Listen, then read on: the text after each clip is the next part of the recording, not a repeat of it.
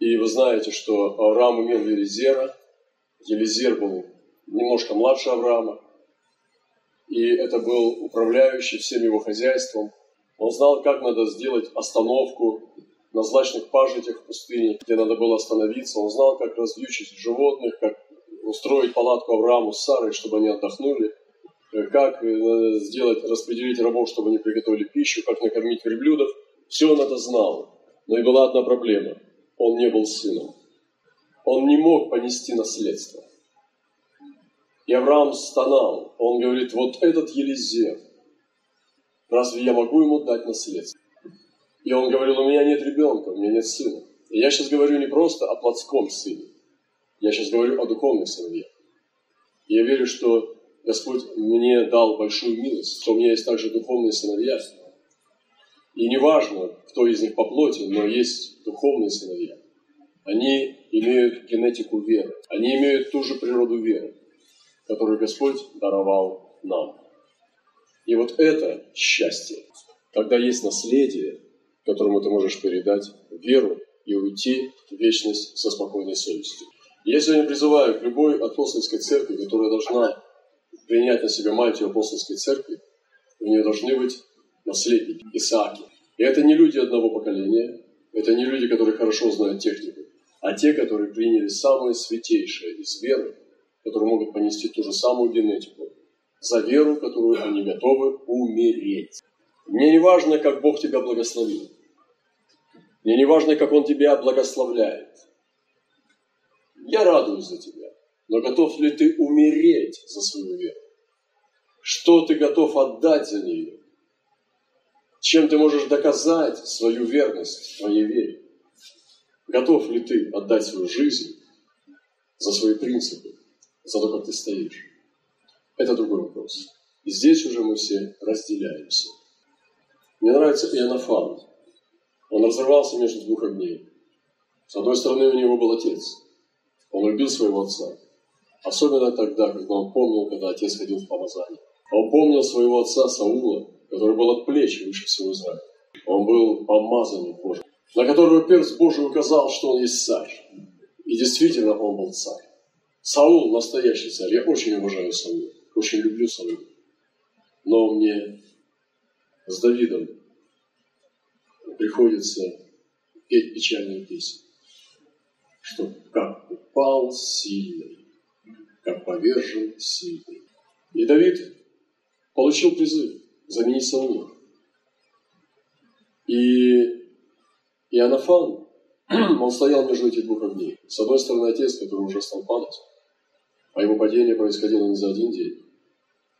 И знаете, что интересно, что во время его вот такого хронического падения продолжались э, победы.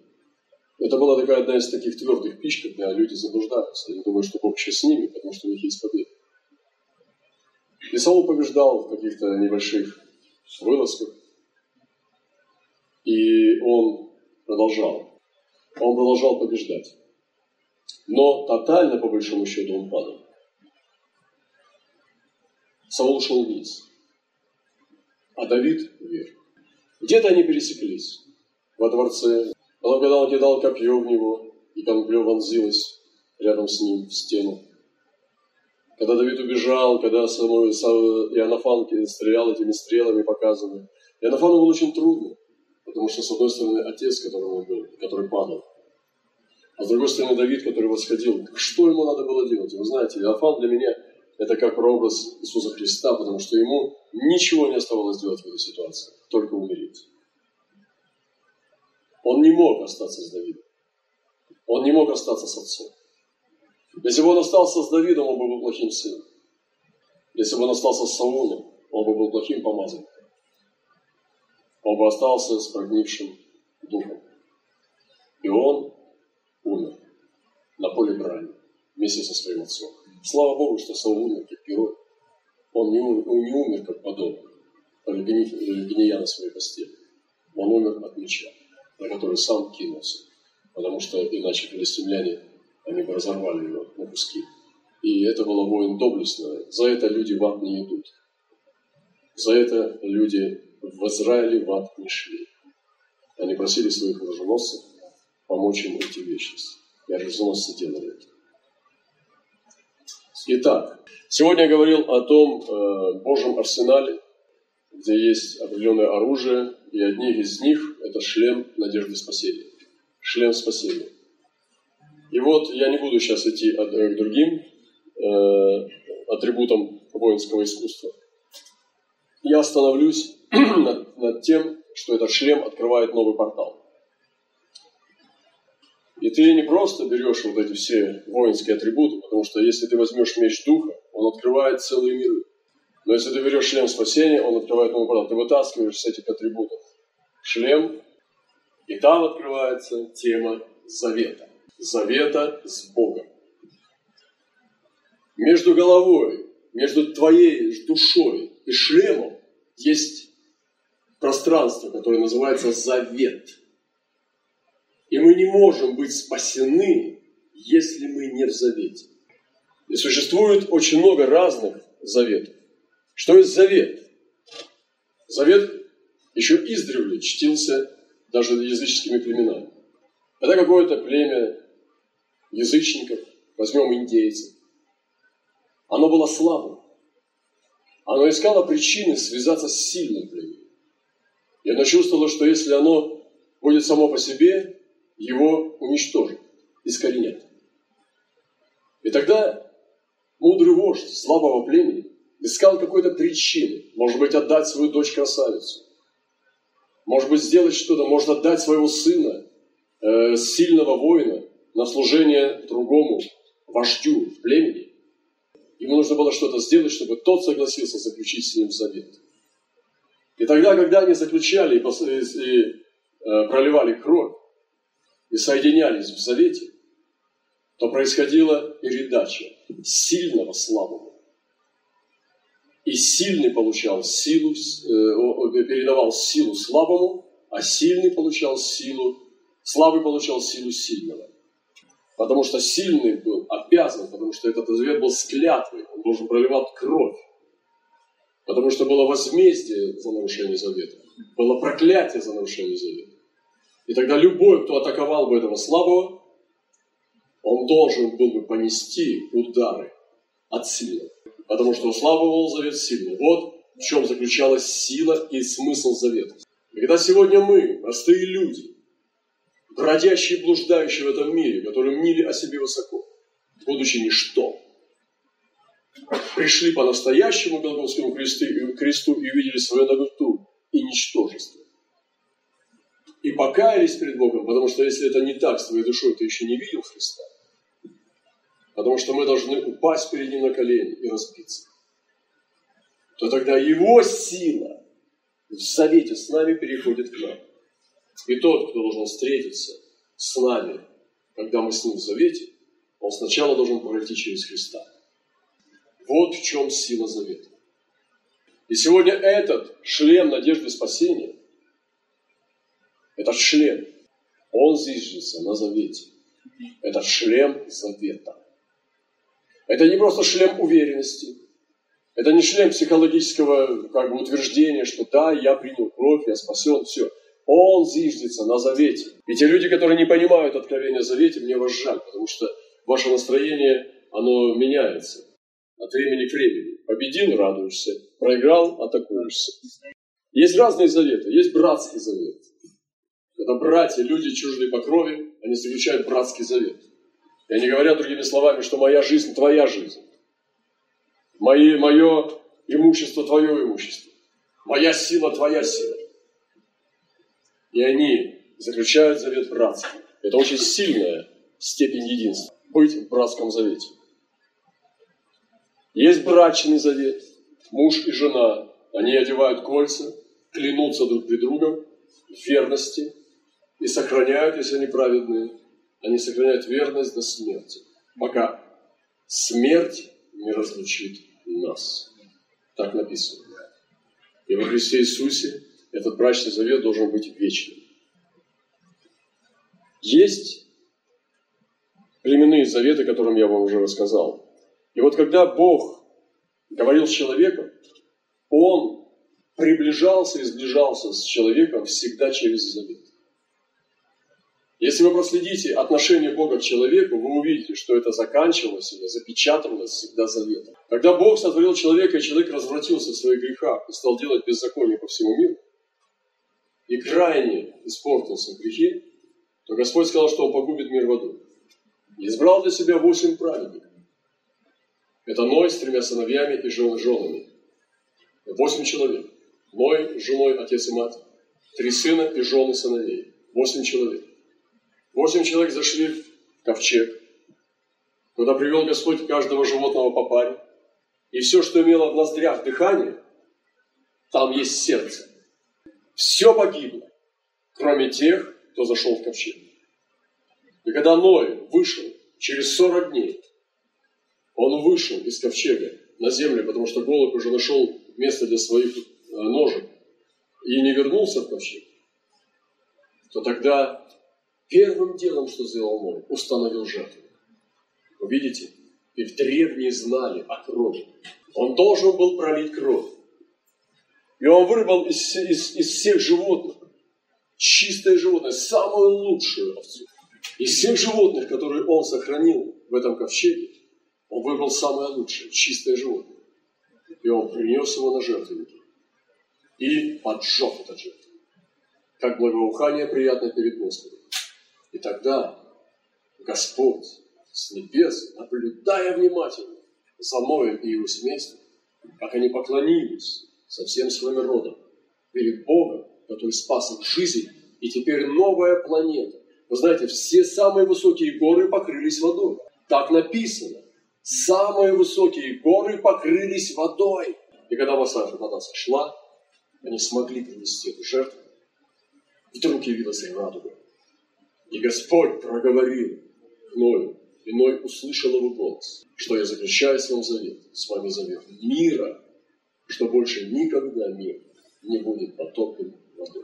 Это был могущественный завет. Завет Бога с человеком. И тогда они дальше стали двигаться и продолжали делать зло. Они построили Вавилонскую башню. И потом Бог смешал языки, они распространились по всей земле. И снова и снова план искупления утончал свой путь. Широкая дорога становилась все уже, все тоньше и тоньше. И вы знаете, что широкая дорога, она не ведет к спасению. Никогда в спасение не, идет, не идут толпой. Спасение идут поодиночке. И вот дорога сужается, и Бог находит праведника по имени Авраам. И он выводит его со, своим, со своей женой. Авраам взял с собой Лота, отца, и они выходят и идут в Ханаан. В землю, в которую не знают. Бог проводит его через испытание. Проводит его через искушение. Испытывает его до последнего момента. До самой крайности. Авраам проявляет эту верность, и Бог говорит ему в конце, «Теперь я вижу, что ты боишься меня». И он заключает с ним завет. И благословляет, благословляет его. И огонь проходит между тушами животных, снова проливается кровь. Потому что нет прощения без пролития крови. И мы видим, как Бог вступает в завет с Авраамом. Снова Бог приходит к Аврааму и заключает завет с отцом еврейского народа, с родоначальником, с патриархом Израиля. И приходит этот завет. Народ чрезвычайно размножается, умножается 430 лет. Они находятся после Авраама уже находится в рабстве в Египте. Иосиф уже лег костями. Восстал иной фараон, который не чтил уже Израиль, не боялся Иосифа. И мы видим, как появляется Моисей. Моисей был рожден и спрятан как мальчик, потому что были гонения на мальчиков. И фараон дал указ, что уничтожать младенцев мужского пола. Но бабки-повитухи боялись Господа, они прятали этих мальчиков, приходили, когда сказали, что мы уже приходим, они рожают, и таким образом скрывали младенцев мальчиков. И Моисей попал в это счастливое число. Чтобы воскрыть мать его, положили в корзинку, пропитали смолой и пустили по Нилу. И вот дочь фараона вышла купаться. Она мыла, купалась со своими служанками и вдруг видит корзинку. Открывает его, и там лежит прекрасен. Написано, что они увидели, что дитя прекрасное. Какое-то оно было там прекрасное. Но 120, 120 лет И он был просто долгожитель, это мощный был муж, его зрение не истощилось, не притупилась его сила, он был очень мощный мужчина, э, просто очень сильный, жизненными силами. И это дитя уже было, имело всю эту энергию этой жизни. И вот она забирает его в свой дом, и он воспитывается со всеми принцами, со, всеми, со всей этой элитой дворянства египетского фараона. фараона. Получает всю грамоту египетскую, получает самое лучшее. И однажды он узнает, что он имеет кровь еврея. И однажды, когда один еврей бежал другого, он заступился, египтянин, когда бил еврея, и он за него заступился и убил египтянина, и потом еврей ему один сказал, что мы знаем про что. Он понял, что за ним сейчас придут. И он сбежал. Сбежал в землю чужую, Мадьямскую землю, нашел там жену Мадьямского священника. И что произошло? Произошло то, что он уже был старым, пожилым человеком. И пошел пасти овец, пастухом стал. И однажды увидел куст, который не сгорал, который горел огнем и не сгорал. И он услышал голос, что сейчас началось. Сними обувь, на которой ты, в которой ты, ибо земля, на которой стоишь, земля святая. Я пошлю тебя далеко в Египет, возвращайся и выведи народ мой. Моисей получает это задание. Во сколько лет ему было? 80 лет. Призвание. Он получает 80 лет призвания. Его он выводит. Понимаете, это два завета. это завет с Ноем и завет с Авраамом. Сколько прошло веков, и не было ни одного завета с человеком. Моисей выводит Израиль из Египта.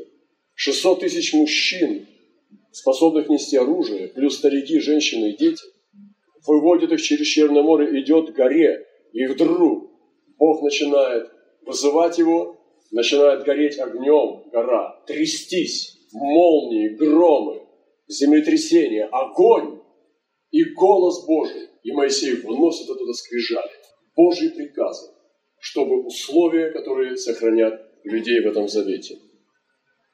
Вы видите? И обратно же, это все было окроплено кровью.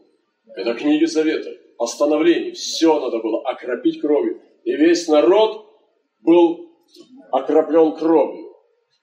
Они стояли в своих красивых рубашках, в своих красивых платьях и одеждах. Но и они должны были все подставлять себя, свои лица и головы. И надо было окропить их всех кровью. И вот этот окропленный весь народ кровью сопом, он стоял в знамении завета, потому что он был весь в крови. Не в своей и не в крови врага, а в крови невинного животного, которое пошло в жертву. И вот этот завет они получили снова. Потом они нарушали завет. Израиль шел столетиями, и они обновляли завет. Но не начинали новый. Бог поднимал праведника, поднимал какого-нибудь пророка, поднимал царя, который искал Господа, потому что Бог ему давал новое сердце. И они взыскивали Бога и получали слово милость, потому что они возвращались к завету, который был. Мы не можем придумать себе завет. Это то же самое, что развестись и пойти снова жениться и сказать, ты знаешь, что завет мне не понравился, я хочу новый. Ты не можешь это сделать по своей воле. Это не работает. И поэтому люди ждали. И были пророки, которые возвещали, что однажды вы увидите этот завет, о котором вы жалуетесь, что он несовершен, что он не может очистить вас от греха. Он не может дать вам силу переживать святость Божью мы, мы понимаем, что вы не способны, что он несовершен. И мы пошлем к вам того, кто станет агнцем царем, который будет заклан за наши грехи и который станет совершенным заветом. И вот приходит этот четвертый завет. Это завет Иисуса Христа. Написано так. «И взяв хлеб, и благодарив, преломил, и подал им, говоря, Помните, когда вы принимаете честь, что это такое вообще? Сие есть тело мое, которое за вас предается. Сие творите в мое воспоминание. Также и чашу после вечери говоря, сия чаша есть новый завет в моей крови, которая за вас проливается. И вот Иисус идет на Голгофу, распинают на кресте, водружают этот крест перед всеми на этой горе Голгофа. И Он проливает свою кровь, проливает свою кровь на землю, и заключается Новый Завет. Происходит землетрясение, померкнет солнце, Бог принимает эту жертву. И этот Новый Завет, это был последний завет, который две тысячи лет назад совершился на Голгофе. Что ты сделаешь с этим заветом? Ты в нем или нет? Я скажу вам, что не все в этом завете. Вы даже не представляете себе цену этого завета. Вы даже не представляете себе, сколько это стоит. Человек, который знает, что такое завет, он не потянет руку пить адские вещи. Он не пойдет скверниться, потому что сила завета в святой крови. И сегодня нам нужно оценить этот завет. Это четвертый завет. Это был последний завет. После этого не было завета. Я не знаю, что кто-то себе наговорил там в молитве. Меня это не интересует. Эти заветы как приходят, так и уходят. Но этот завет остается.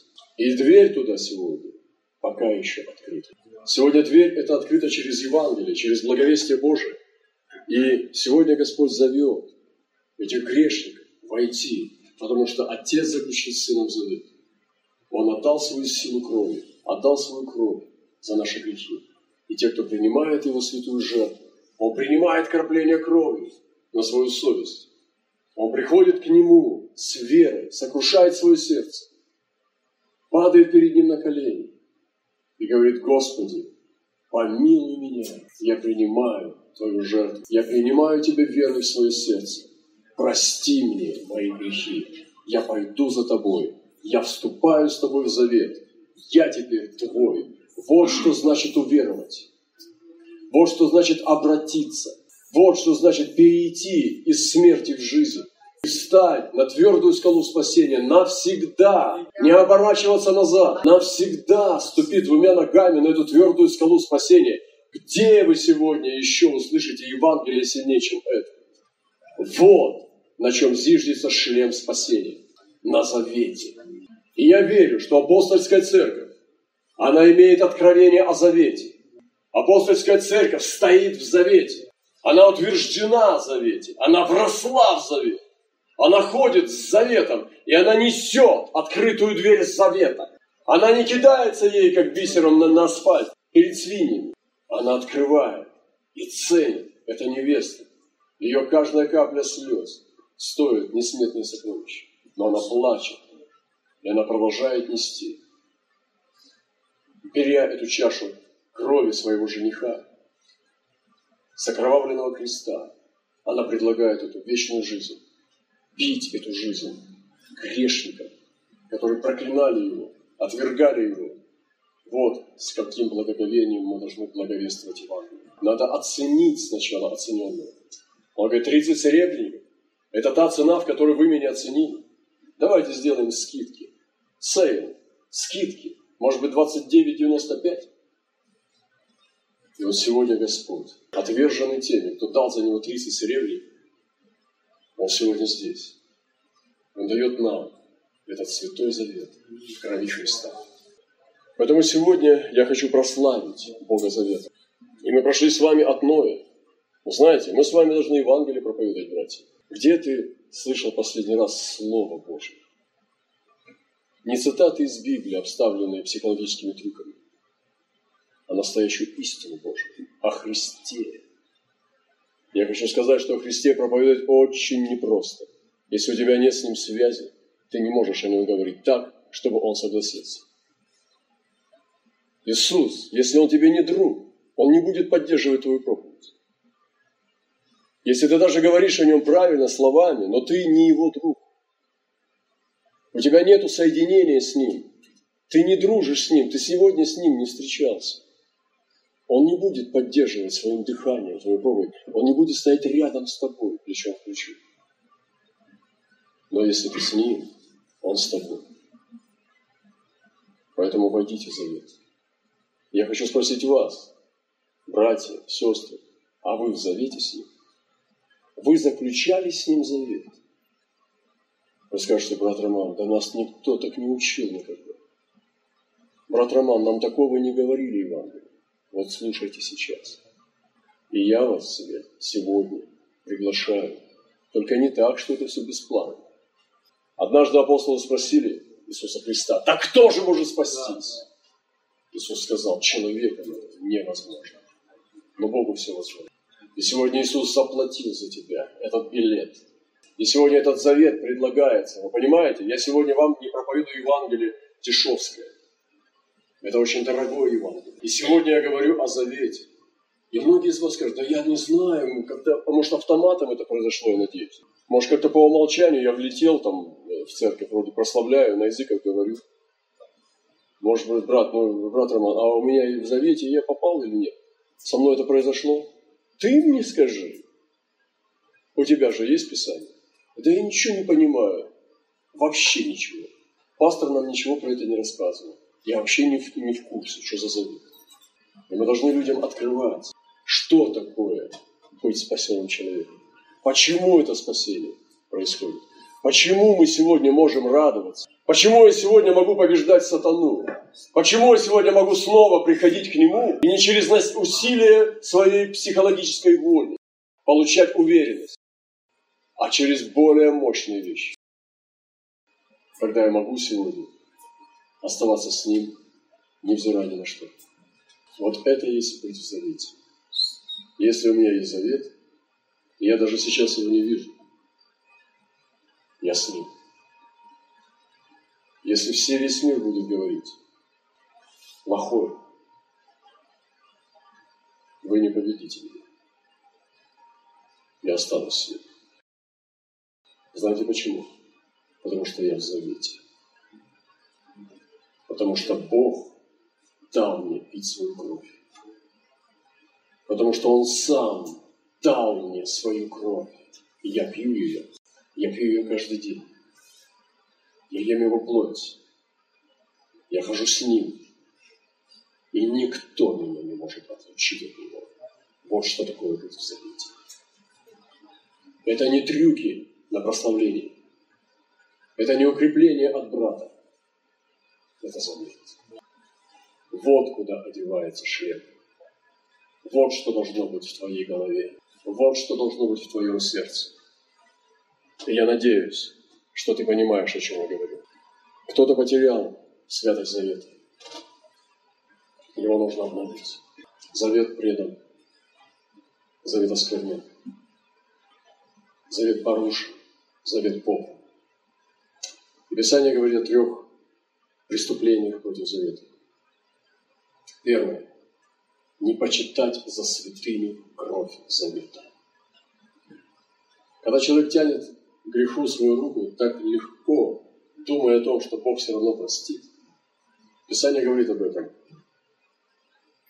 что можно серьезно промахнуться, потому что Бог может не простить. Если Бог не даст тебе покаяние, никакая молитва не поможет. Потому что Бог дает покаяние своим детям. Не шути с грехом. Очень сильно бойся не почитать за святыню кровь. Духа благодати оскорбляет. И когда Дух благодати приходит на нас, и мы произвольно грешим, и ходим в этом мире, сквернимся, и потом приходим в церковь, и ходим, как будто бы мы едим вечерю, и как будто мы слушаем Слово Божие, но живем полностью сердцем любящим мир, едущим его. Мы оскорбляем Духа благодати, который Он дает своему народу. И мы не можем оскорблять Духа благодати, потому что это оскорбление. Потому что тот, кто любит мир, в том нет любви Отца. И Писание говорит, что потому что все, что в мире, похоть плоти, похоть очей и гордость житейская. И также написано, что попирает Сына Божьего. Попирает – это пинает. И ты представь себе, как они пинали Божьего Сына. Ты помнишь на Голгофе, как ты пинал его? Однажды брат видел видение. Он видел со спины римского воина. Этот римский воин держал копье. И он видел распятого Христа, избитого, израненного, который уже висел на гвоздях и стонал от боли. И он увидел со спины римского воина с копьем. Этот римский воин подошел и ударил Иисуса под ребра. И полилась кровь и вода. И когда он побежал туда защитить Божьего Сына, тот воин повернулся к нему, и он увидел себя. И это правда. Это был ты. Это был ты. Это был я. Это мы с вами. Ты и я распяли Христа. Мы заставили его пойти на Голгофский крест. Ты и я были причиной, почему он повис на кресте. И сегодня, когда мы оскорбляем Духа благодати, мы пинаем. Его пинали. Когда ложили на крест, его ногами толкали. Никто не хотел бы согнуться, чтобы своими руками трогать его окровавленное тело. Они ногами пинали его запинывали на крест. Вот что значит попирать Божьего Сына. Вот что значит пинать Его. Ты готов к этому? Я не хочу пинать Божьего Сына. Она же не Никикоза закричал, «О, если бы я был там, я бы заступился за него!» Это был бандит, на руках которого было много крови в бандах Нью-Йорка. И он зарыдал и закричал, «О, если я бы был там, я бы заступился за него. Но проповедник доказал, что он был там, и он распят. Вот что сделали мы с вами. И вот ты распял Христа. Один из режиссеров снял фильм после откровения. Он был известный артист. Но роль, которую он сыграл на всем этом фильме, это руки, которые забивают гвозди. Христу руки. Он снял только свои руки с гвоздями, которые забивали гвоздь руки Иисуса. И это правда. Это были мои руки. Когда я грешил, мои руки забивали гвозди в его руки. Когда я грешу сейчас, это я попираю его ногами. Когда я грешу сейчас, это я бью голубя Духа Святого и оскорбляю Духа Благодати. Когда я сегодня грешу, я выливаю святую кровь на землю в помойку. Это я богохульствую. И потом поднимаю руки в церкви, прославляю его имя и делаю из себя праведника. Братья и сестры, мы должны оценить завет. Мы должны оценить завет. Эти четыре завета, которые прошли, три, они были бессильны. Иисус дал нам Новый Завет. И Писание говорит нам, также и чашу после вечери говоря, эта чаша есть, новый завет моей крови. Вы знаете, когда кровь, когда человек живой, она не должна быть видна. Любой взгляд крови, он сразу э, приносит нам, переворачивается внутренность. Если мы сейчас увидели здесь капли крови, мы бы стали оглядываться, где, где вскрытие, где нарушился нарушилась э, баланс. Где, где, где порез? Откуда кровь? Мы стали разглядывать у кого? Потому что кто-то бы должен был страдать, если кровь не в. Мы сразу ищем, кто ранен. А если лужа крови, то мы уже ищем, может быть, даже и труп. Или человека без дыхания. И когда Иисус дает нам чашу крови, это значит, что кто-то умер. Когда Он дает кровь, в чаше, это значит, кто-то умер. И это он. И когда он давал эту чашу, он сказал, это есть моя кровь. Завет в моей крови. Потому что в нормальном состоянии кровь не должна быть видна в человеке. Она в жилах, она внутри его тела. Но когда Иисус дает нам кровь и хлебопреломление, и сейчас здесь есть присутствие силы крови, благодать крови Христа – это значит, что Он прошел через смерть. Будем ли мы с вами сегодня грешить? Сможем ли мы так снова относиться легкомысленно к тому, ради чего Христос умер? Смеем ли мы с вами снова плевать Господу в лицо? Смеем ли мы с вами снова бить Его плетьми, чтобы Он снова был распят за нас? И написано в Писании, что мы снова распинаем в себе Сына Божьего, если произвольно грешим. Нет, мы не можем этого делать. И тот, кто прозрел из вас, он должен сегодня вместе со мной, братья и сестры, встать на сторону Христа навсегда. А тот, кто не прозрел, тот не прозрел. Поэтому не обманывайтесь. Бог поругаем не бывает. Что посеет человек, то и пожнет. И сегодня мы здесь не играем в крутую апостольскую церковь. Мы проповедуем Евангелие. Я не хочу ничего знать, кроме Христа и при том распятого. Если я не могу в Евангелии быть, то горе мне от всех моих знаний и от всех моих респектов. Я хочу быть спасением. Я хочу быть спасен. А для этого мне нужна честность Божья. Для этого мне нужна истина Божья. И поэтому я с вами сегодня делюсь, на мой взгляд, самым главным. Я смотрю на распятого Христа, который страдает своей плотью, но его душа улыбается. И он смотрит на вечное наследие своих святых детей и наслаждается им. И он смотрит и узрит потомство долговечное от давних родов, потому что этот завет совершенный. Потому что этот четвертый завет, который заключил сам Бог с человеком, когда мы были еще грешниками, Он инициировал его, Он его послал к нам. Этот завет сильный, он силен спасти. И я хочу сегодня стоять в силе завета. Я хочу призывать заключить этот завет вас. Я хочу позвать вас зайти в эти двери завета.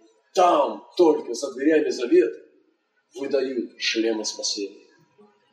Вы не найдете его нигде, на улице, не купите ни в каком магазине. Ни в одной церкви, ни в одной религии вы не получите его просто, если вы не войдете в личную завесу. Если не зайдете за личную завесу своей веры с Иисусом Христом.